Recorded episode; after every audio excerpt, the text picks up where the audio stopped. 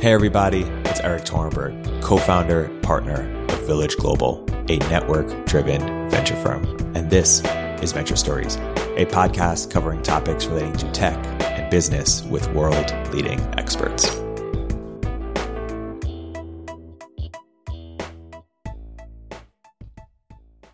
Shellye Archambeau joins us today to talk about ambition, overcoming imposter syndrome, finding mentors, making better decisions, leading authentically, and achieving your career goals and your life goals.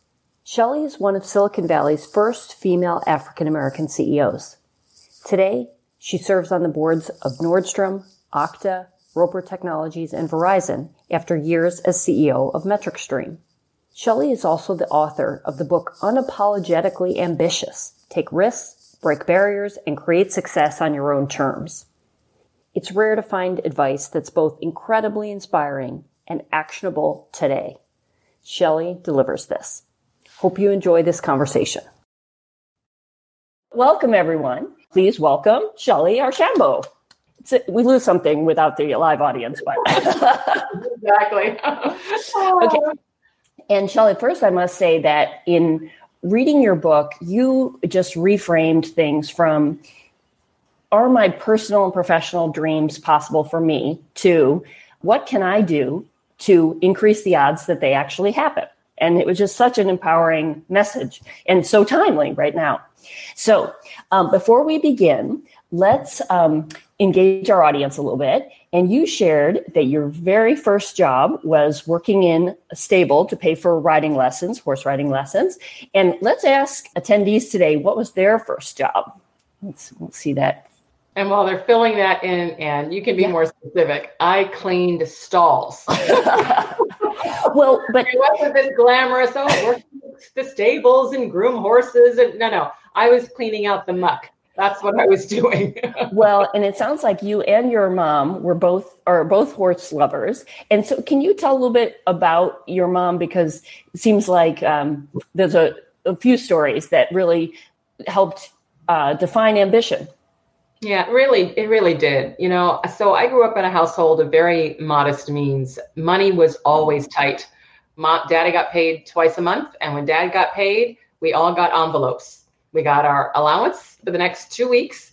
And when I say we all, I mean my dad got an envelope too. So we all got our envelope, and that was all we had. And um, mom, you know, we never ate out at restaurants. She cooked everything from home. Um, she made all of our clothes, you know, sewing. I mean, so when I say modest means, modest means. So here's a woman who was always working. I mean, I don't, I, it's hard to remember her sleeping. And I'm cleaning up the kitchen one night. It's my time to clean up the kitchen. There's four kids, and I'm the eldest.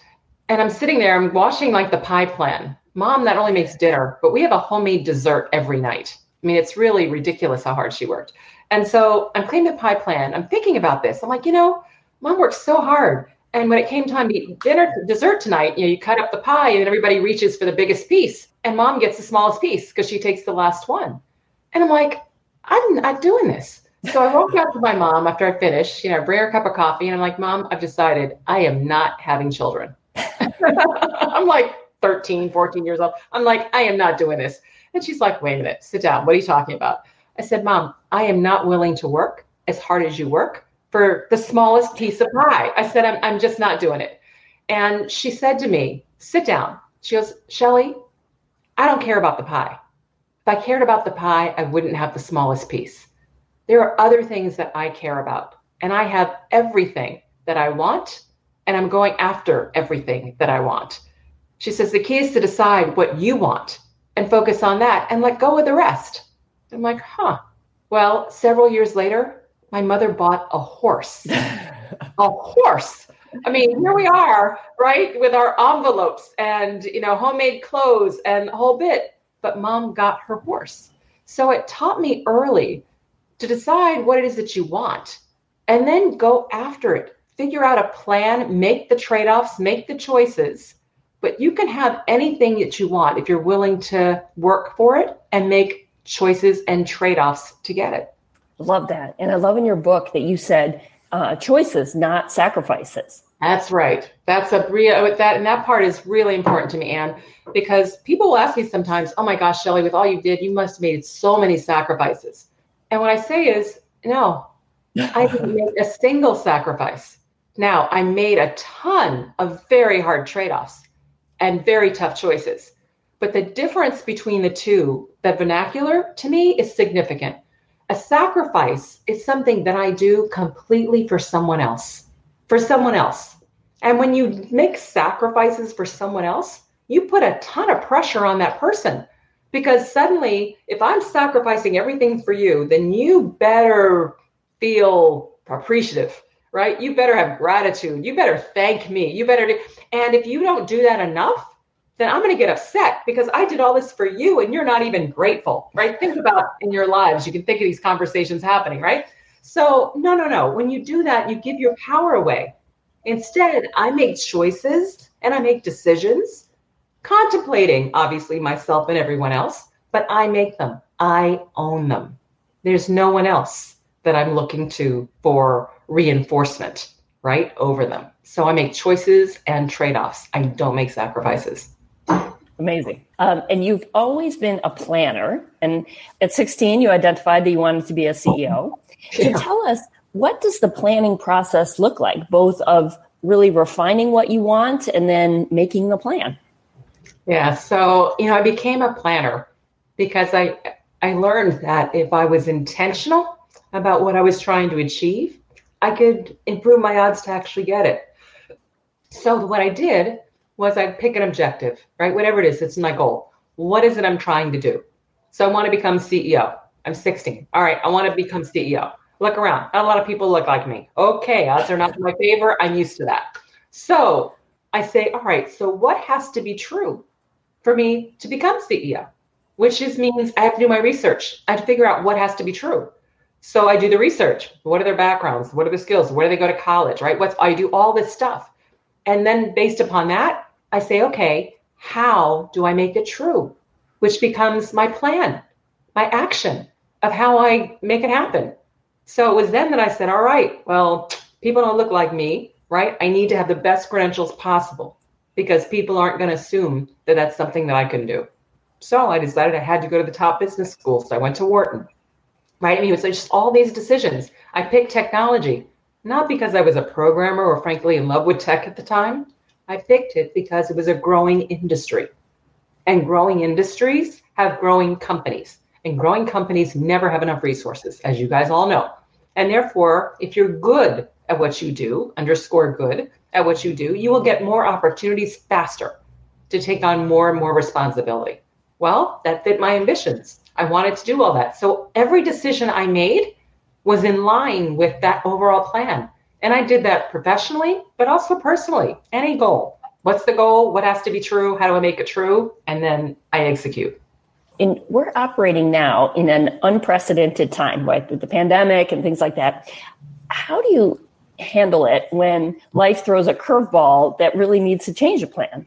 Yeah, no, definitely plans. I mean, I, I have a whole section of the book called Swerve, right? And the reason it's called Swerve is because, yes, you can make plans, but it doesn't mean everything is going to happen that way. So you have to be flexible and agile and figure out a different approach when you do get an obstacle or roadblock or something in your way. So right now, pandemic, economic situation, political mess. I mean, all all kinds of things happening that affect your business, your strategy, your customers, right?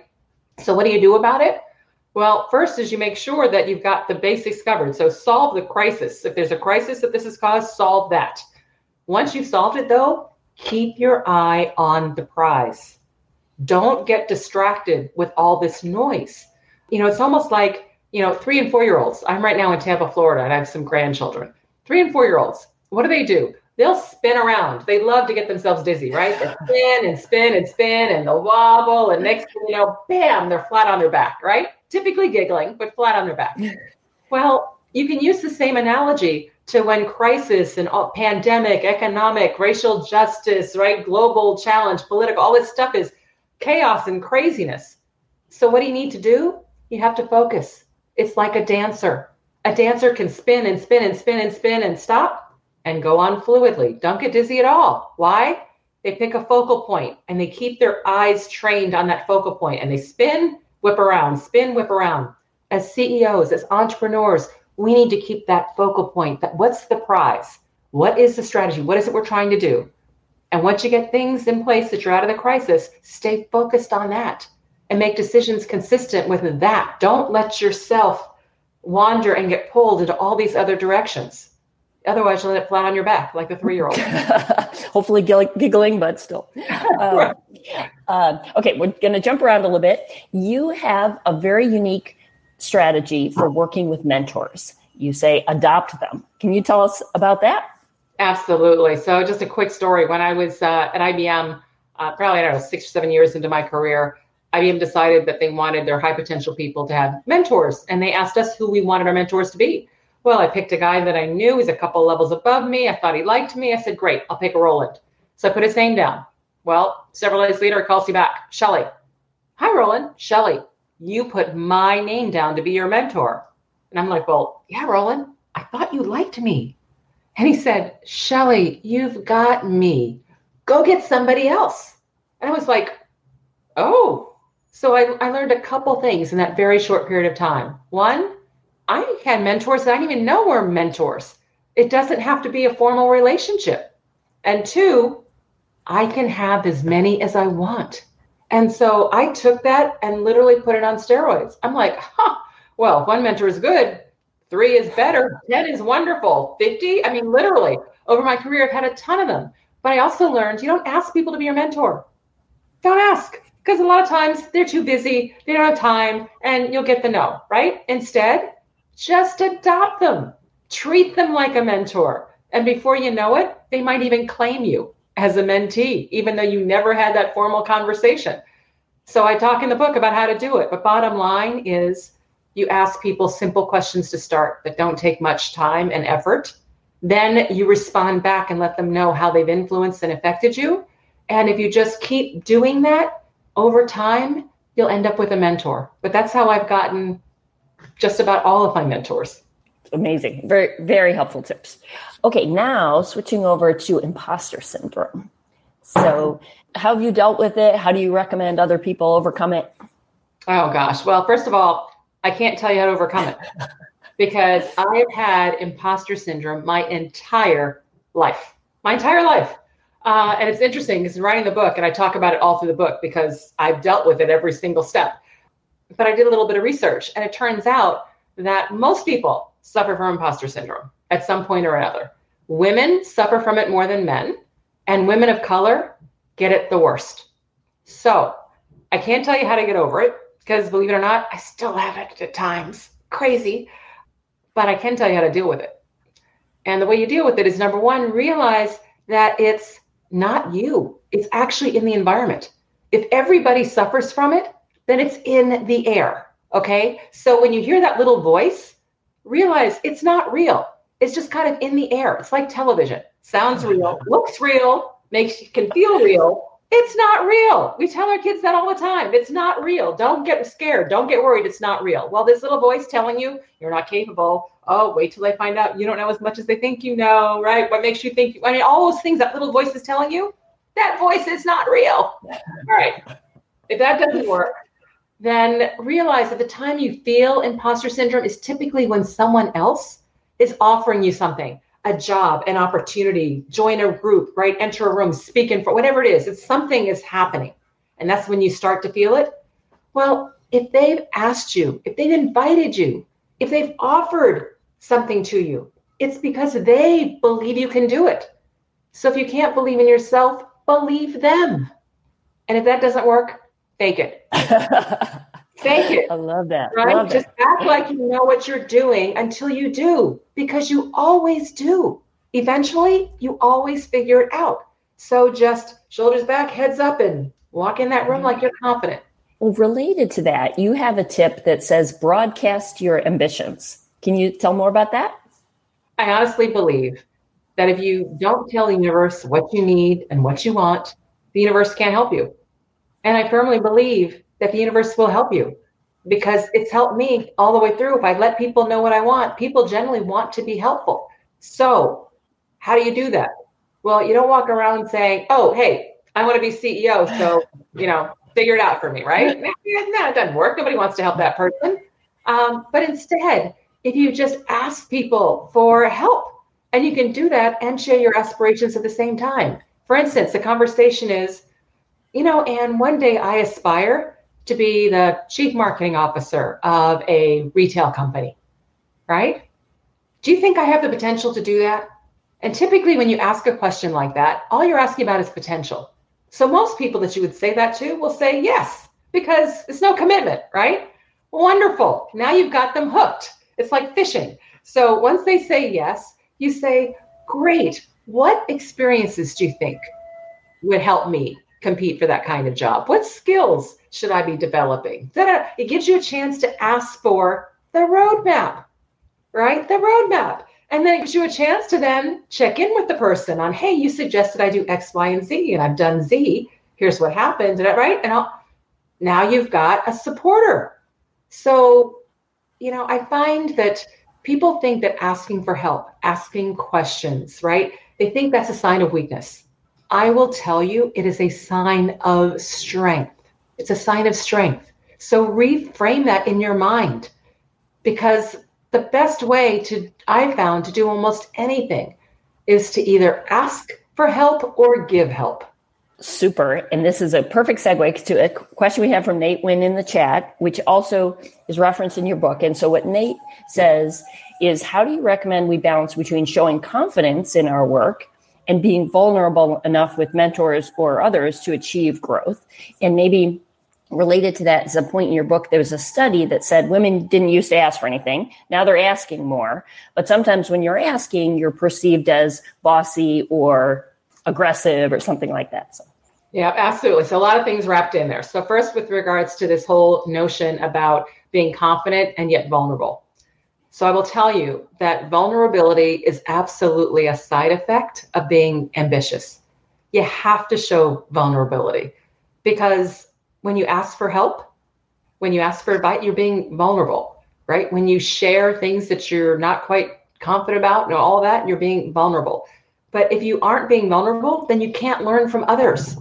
So you have to be vulnerable um, in order to be able to a- achieve all these things. With regards to asking, and especially women, so yes, women are asking more, which is good. But we have such a narrow lane that we're allowed to walk before we're considered too weak or too bitchy, right? I mean, you know, we've got this kind of this lane. Now, women, it's narrow. Women of color, it's like pencil thin. Right? So just so we're clear. Um, so how do you how do you do it? Now, first of all, a lot of people say, "Well, gosh, why should I have to act different? That's not fair." Well, you know what? Life isn't fair. That's another thing you'll hear over and over in my book. It's not fair. So you can either spend a lot of time focused and upset that it's not fair, or just figure out how you make things work in your favor, given the environment that we've been dealt. And then over time, as more and more of us are successful, people will see a different paradigm. But how do you do this? You let people know what you want, but you don't do it with, here's what I want, here's why I should get it, the whole bit. That is, that's professional, absolutely professional. But for women, doesn't work. Women of color, absolutely not. No, what you have to do, typically, what I've done is to go in and tell them what you would like, right? Not so much what you demand. And again, I always do it by asking for help or feedback, you know, in terms of, well, you know, one day I aspire to be promoted. Um, and here are the things that you've suggested that I need to do. Here's what I've done, right? What else needs to be shown? Because this is something that I'm very passionate about and really want to do. I mean, so you do it in a way in which you are asking for their help to support you, right, in something. Now, are the times you need to ask for something? The answer is yes, but you try to ask for it in a way that shows others how it helps them. I negotiated once for a job uh, at a company called North Point. They were offering a job for EVP of sales. But when I asked them how they were going to measure success, they said by reducing their cost of sales while growing, right, the business. And I said, well, then I want marketing too right? Now, I didn't say, then I want marketing too, because that would have been like, okay, no, no. But what I did say was, if that's what you want to achieve, 50% of your cost of sale is typically in your marketing budget. And if it's in the marketing budget, then in order for me to truly impact it, it would be helpful to have both. and I've led marketing as well as sales. And here are the five things that I would do right off the bat, blah, blah, blah, blah, blah. So if you really want me to achieve this as soon as possible, you really ought to think about putting these together. Now, did I ask for that? Yes, I did. But did I do it in terms of how it will help them and why they should want to give it to me? I did. And you know what? They did. They combined the job. So those are some tips that I'd offer. Wonderful. Um, so, unfortunately, you've had to um, encounter and address systemic racism and lots of challenges. And we have lots of early stage founders assembled here who are thinking about diversity and inclusion in their own companies. Can you um, talk a little bit about how you might advise them? Sure. So, first, start early. You're in the best position. You know, here's what happens with larger companies, whether it's boards or executive teams it's like, oh, we need to bring in diversity. Well, they have like one job left. All right. So for that one job, they're now saying, well, gosh, I can't find the right person for one job. You've got an organization of hundreds, if not thousands of people. All right. Start early, whether it relates to your board or your leadership team. If you start from the beginning, you have every job to fill. So therefore, you are wide open on skill sets, capabilities, right? All those things. So start early. If you don't have the network, spend time, build the network, leverage other people's networks, but be intentional. The key is be intentional. It's not going to happen by accident because by accident happens with what we can immediately see and touch, which is our existing networks. So you have to be intentional if this is what you want to do and study after study after study after study after study shows that diversity whether it's at the board level, the leadership level, the company level, improves, innovation returns, right? So, yeah, just be intentional about it. Excellent. Rumor has it that you had a stuffed elephant on your desk at MetricStream. What can you tell us about that? Yeah, I did. You know, one of the things that happens as you rise higher and higher in, in the organization is people become less likely to tell you what's happening directly. You know, as I like to say that the higher you get, the harder you have to listen because people hint at it, right? Or they get, but they don't just tell you. So I had an elephant because the elephant meant, you know, there's a whole thing about the elephant under the table, the thing that everybody knows about, but nobody mentions because oh, I don't want to be the one to, you know, raise this mess. So I kept the elephant. And the elephant was literally in my office. And if I felt things were going on or nobody had raised like the topic or the issue in a while, I'd stick it on the table. Say, what's the elephant? Right. I mean, but the bottom line is you have to create an environment that people know you actually want to hear it. You can't say, I want to hear it. And then when you're told it, you get upset or you get angry or you right. there's retribution or somebody's account. I mean, as, as soon as you do that, you're not getting anything. All right. So you have to create an environment in which people feel encouraged to actually share which means you also have to, you can not be vindictive and all those kind of things. But if you also don't address it, you're not going to get those elephants either. Because then why bother? Why should I take the risk of raising the elephant when nothing's going to happen anyway? So you have to be willing to take action or say you're not taking action and here's why. But there needs to be a formal closure. Great. Uh, when you joined Zaplet, which merged later with MetricStream, it was months from bankruptcy. It was a risky and hard choice. And worked out great. But can you talk a little bit about how you think about which risks are good to take? And ah, yeah. So first of all, taking risks, I think, is critical if you have high aspirations and ambition you know again studies show people who take risks in their career actually go farther and are happier whether or not they achieve their ultimate objective or not um, with their with their career. So it's important to get comfortable with risk taking. Now that doesn't mean you take any risk. You take risks that make sense. And the questions that i would ask myself is all right what is the opportunity in front of me? What is the likely outcome right? What's the potential way upside?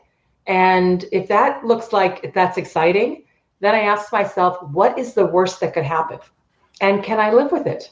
And when you put it in those terms, you'd be amazed with how much you can live with. Because if it doesn't impact my health, if it's not going to sacrifice my family, if it is not going to put me out on the street, right, then I can actually handle a lot. Um, so frame it for yourselves. Many times we don't take risks because we're afraid, yet we haven't actually defined what the fear is. Could I get embarrassed? Yeah. Can I live with that? I can. Right? Could I? I mean, so if you really dig into those things, um, I think you'll find that you can actually take more risks. I like to tell people deal with facts, not with fear. You know, think life is scary. The world is absolutely scary. But if you figure out the facts, the why, what could really happen? What is it we're really scared of? And really peel the onion back, many times becomes a lot less scary. And therefore, you're willing to take the risk. Love it. And one more question for me, and then we'll bring on some other folks to ask you questions. But um, you've said that a key mistake that startups often make is falling in love with their product. Mm. Can you elaborate a little bit? I can. So here's what happens. You know, falling in love with your product, it's almost like it's like a baby. All right. When you have a baby, nobody in the world can tell you your baby's ugly. Uh, nope, nope. Your baby is perfect, right? And you are going to nurture and care for every single need and requirement, right? No, oh, absolutely. Well, when you fall in love with your product, then all of a sudden you're treating your product just like this baby. Your product is perfect. Oh, wait, no, you just don't understand how to use it. Let, let me make sure you're being trained right. Oh, no, no, you just haven't figured out the benefit of that feature, right? Oh, we become defensive with our product because we know it's perfect no, no, no. It's much better to fall in love with your market, with your customer, so that all that care, feeding, nurturing, responsiveness is all focused on what customers need and what customers want, so that you can adapt and adjust and right develop the future roadmap for your product to meet the future needs. But many companies, people fall in love with the product instead of with the market, with the customer, with the actual problem that they're trying to solve. And that's a big issue because once you fall in love with the product and not the market, odds are your product is not going to fit the market need for long. Super advice. Okay, so let's transition a little bit. We'll bring uh, Yael up to the stage. Hello. Uh, thank you so much for taking the time, Shellye and Anne and the whole Village team for, for putting this on. Loved a bit about what you were talking about earlier about imposter syndrome. And, and one area that I wanted to kind of dig into a bit was would love your advice on how to handle gendered pushback on unapologetic ambition in other words, like how do you best set yourself up for success as an unapologetically ambitious woman in a world where that can sometimes be perceived as aggressive or off-putting in some ways? Definitely appreciate some of what you were talking about in the in the way in which you were doing it. Would love to just dig into that a little bit more. Sure. So the reason I even titled the book Unapologetically Ambitious is because you know, many times I was told I was ambitious and it wasn't always meant as a compliment. And if you think about it, that's ridiculous you would never like raise your child to say, work hard, do your best, try things, take risks, and oh, but but but don't be too ambitious. Oh, oh, what is that? So, yeah. you know, unapologetically ambitious is everybody, everyone deserves to be ambitious, and we shouldn't have to apologize for it.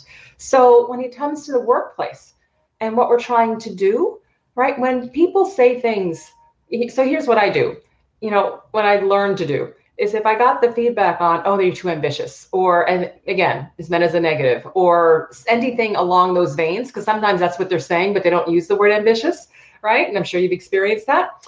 What you say, what I used to do is I would act like I was kind of stupid. You know, I would like be like, oh, what, what do you mean? Can you, can you, can you explain that to me? All right. Now, why did I do that? Because many times people don't even realize what they're saying they just don't realize. So now they have to explain it.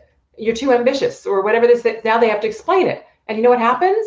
I just keep digging. I mean, I just keep saying, I mean, explain. What do you mean? Can you give me an example? Right? How would you have handled that?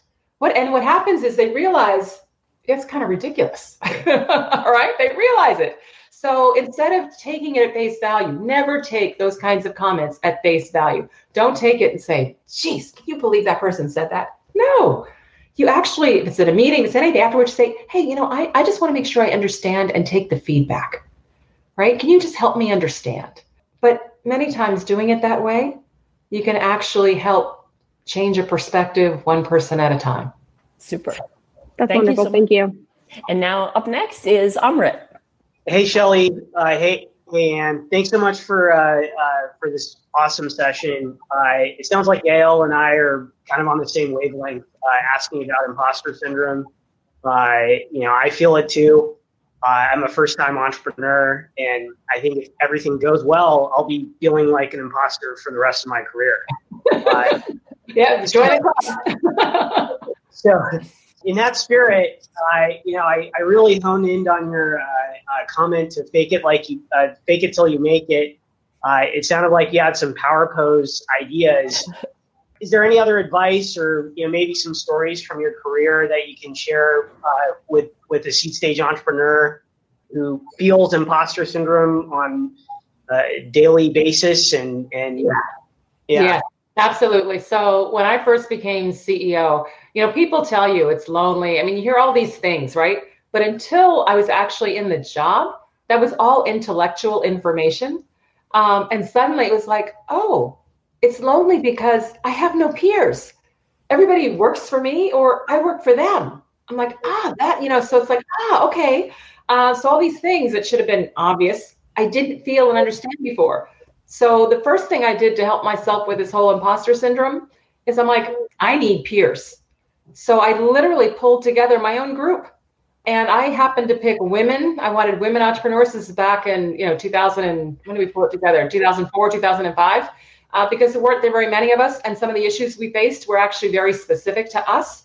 So I pulled together a group about, you know, eight of us, I think, to start. That were also building companies. And literally we became each other's peers. And it wasn't, and we get together officially like once a quarter, but it wasn't the once a quarter things that were important. It was all the calls in between to say, oh my God, I've got to redo this cap table, right? How, who's done that before? How do, because I didn't want to go to my board, right? I didn't want to go. You want to, so you need people, or can you believe this just happened? Whatever it was. So that became my group. And as a result, it helps with imposter syndrome because if you can build more confidence by actually chatting with people who have done things before, right? And again, it's not like everybody had done it before, but we'd all done enough different things that we were able to support each other all the way through. We met for, we continued to meet literally um, until like just a few, just a few years ago, um, and mainly because we just picked a different forum. So that group went on for a dozen years. That's awesome. Thank you. Yep. Amazing. And um, we have another question, which is, what do you do when people aren't well intentioned and when you follow up with the questions you suggested like oh can you give me an example? And they're not forthcoming. Mm. unfortunately well i think most people are well intentioned there are some people that are not. So if you figure out that they are not then you just have to treat them like a roadblock and you figure out a different way around it. It's hard to to change uh, a person's values, a person's personality, a person's, you know, all, all those things. Um, fortunately, in my experience, those people have been fewer. You know, in general, most people are actually well intentioned. They just don't always have the tools or don't always understand or haven't had the experience or, you know, all those other things. But when I find ones that are just not, they're not going to get it, and it doesn't matter how much time or effort, I just treat them like a roadblock and I work around them. Great. And we have uh, a question from Rachel Craig, who's going to join us on the stage here. Hi, Shellye. First of all, thank you so much for this amazing talk. The question I have for you comes from I'll pick on myself. I've got a 50% female team, many women of color that I work with. And so, one of the things we talk about is that when you are a woman of color in the workplace, there's an unfair extra burden of discernment when you're hitting a growth challenge, right? Is it one, you know, something that I should take control of in terms of learning a new skill? and developing myself? Or two, is this a bias that I need to tactfully push past and find a way to get around so that I can grow? And I'm curious how you think about coaching and developing that discernment ability, which is so important, uh, particularly to women and women of color's careers. Mm. So, you know, I, I think it's important to be continually learning, right, and growing. And when you think about skill sets that you need to have yourself versus mm-hmm. others have, a lot of that's tied to your ultimate aspirations of what what are you actually shooting for so it's hard to answer in a vacuum there isn't a general statement but i want to say given the audience of you know global village is typically entrepreneurs and investors and whatever i'm going to assume that um, you're either trying to build companies yourself or build companies by bringing financing to build companies. And that's the overall objective. So you want to make sure that the skill sets that are required to be successful in those capacities that you are absolutely building. You know, but there's, but there will definitely be others that you don't need to build. But if you're not going to build them, make sure they're always a part of your team somewhere. You know, I, one of the things I like to say is focus on your strengths versus mm-hmm. on your weaknesses. You know, weaknesses need to be at par so they don't actually bring you down. Um, but you don't need all of your skills to be strengths because there are some things that you are, you know, naturally better at. And if you spend five hours taking something that you're good at and becoming better, you're going to become way mm-hmm. better. Whereas if you take the same five hours and put it towards something that you're really not very good at, you don't really enjoy, you're going to move the needle maybe an inch. So that's kind of a wasted effort, right? Why move an inch when I could probably move a couple feet if I actually mm-hmm. spent the same time, right? Strengthening strengths. And in general, you're known for your strengths. You're not known because of your okay weaknesses, right? You're known. That's a great point. So continue to refine and strengthen those strengths because that's what you will be known for. Sure. So double down on your strengths. Thank you, yeah. Shellye. Mm-hmm. Great. And Shellye, in the book, you had a comment about leadership. You said, I think something like, some of the most productive people get things done with or through others. How, how have you thought about leadership in your career and what advice might you have for early stage founders that are thinking this through? Yes. So again, founder, early stage founders, you know, CEOs, many times people think, oh, once I'm a CEO, great, I get to make all the decisions. And it's just the opposite. You know, you should be making fewer and fewer decisions the higher you rise in an organization. And people are like, what are you talking about, Shellye? What do you mean? Right? But the key is you want your team to be making decisions. Yes, you ratify, right? Yes, you approve. Yes, you agree. But you want them to be the ones that are developing these strategies that are making decisions, right? And coming to you with, okay, here's the recommendation, here's what we should do. You don't want people coming to you with, here's the problem, here's the situation, what should we do? You want people to come and say, hey, here's what's going on. I think we should do this, blah, blah. You say, great, go do it, right? That's what I mean. So when you think about it, as founders, one of the biggest challenges is releasing that control because many founders actually are real control freaks because almost by definition, you know, it's your baby, right? You spent all this time, effort, everyone make sure everything is going right and it's working, and so you need your hands everywhere. Well, when you do that, you actually suppress the ability of the team to grow. And in suppressing the ability of the team to grow, you're suppressing the ability of your company to grow. So you want to make fewer decisions, not more. And you want to figure out how to get more and more work done through others so that you're modeling the right behavior because you want that tier to do the same thing to the next tier. The way you get leverage in building your company is by actually enabling everyone to be as efficient in their ability to make decisions and execute right as possible. Super. And it, you're very successful. You've accomplished a lot, but I bet you still have plans for the next few uh, wave or next chapter. And um, if you're in the interest of broadcasting your ambitions, what is next on your plan? Uh, you know, here's so here's the interesting one. You're right. I've had a plan forever. I've always been doing my plan. Um, but I will tell you, I find myself in a place where I'm very uncomfortable, right? And I'm very uncomfortable because uh, some of you may know if you've read the book, but if you haven't, you don't. But my husband passed away last year. Um, yeah, we had been married uh, almost 35 years. Uh, and I could never plan. He had a terminal cancer, so we knew where this was going. Um, and I could never plan without him in the picture. I, I, I just couldn't do it. And so when he when he passed, you know, I found myself where I don't actually have the plan. So I said, you know what? I spent the last whatever 40 some odd years of my life telling the universe what I want, I'm going to listen to the universe and figure out what it wants from me. Wow. What I do know is I'm focused. This whole phase of my life is focused on impact and inspiration. I want more people to be able to achieve their aspirations. And wow. that's why I wrote the book to give you the tools and show you how to do it. That's why I'm spending time talking and doing all this. And then in the process, I'm going to listen to figure out okay, is there something else that I can offer and do that will actually help make that broader impact? Um, on people. So that's where I am. I'm listening. Wow. Well, thank you for sharing that, and um, you know our heart is with you in in, uh, in condolences, but um, so excited to, for this next chapter, and you are delivering on the inspiration. We have one last question. Okay. Um, can you tell us about a time you failed and how you overcame it and moved on, um, even in the face of imposter syndrome or you know other doubts? Oh gosh, yes, there were. I'm trying to think of a good, a good well, given the entrepreneur's focus. So, um, MetricStream. Uh, so here we are. You know, turn this company around because um, we I took the job in the early 2000s. Dot com bubble burst. Right, the whole bit. It's a mess. We finally get it on track. We are evangelizing about comprehensive compliance and risk because there's no market, but we believe there's a solution. And we're getting our first customers and we're getting going. And finally, the analysts at the beginning of 2008 say, ah, there's a new category. Gartner publishes a magic quadrant for governance, risk, and compliance, and MetricStream's a leader. Yes, right? So we're going to double down. We're going to invest in sales and marketing and implementation people to take advantage of this growth, and, and we'll raise money in 2009. right, right.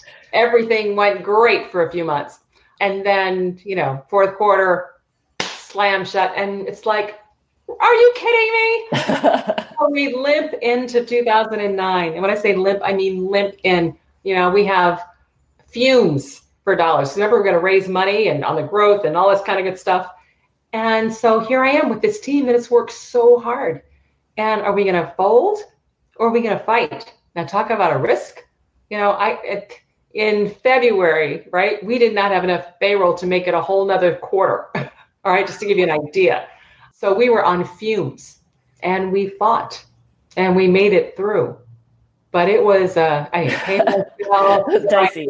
I, had so many nights. I was like, God, you know, we've got to get this customer to pay this bill. Otherwise, you know, I can't do that. I mean, it was crazy, crazy, crazy period. But yes, you, you fortitude, perseverance, and you get the right team and you show by example and you just fight. Love it. Well, Shellye, thank you so much for your inspiration. And um, uh, for everyone here, can't recommend the book highly enough. Follow Shellye because her, for her wisdom. And um, again, thank you so much, Shellye, for your time and, and wisdom. Absolutely. And Anne, thank you so much. And thank you all. And please be unapologetically ambitious.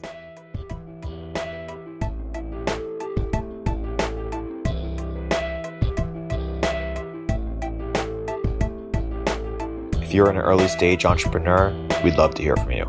Check us out at villageglobal.vc.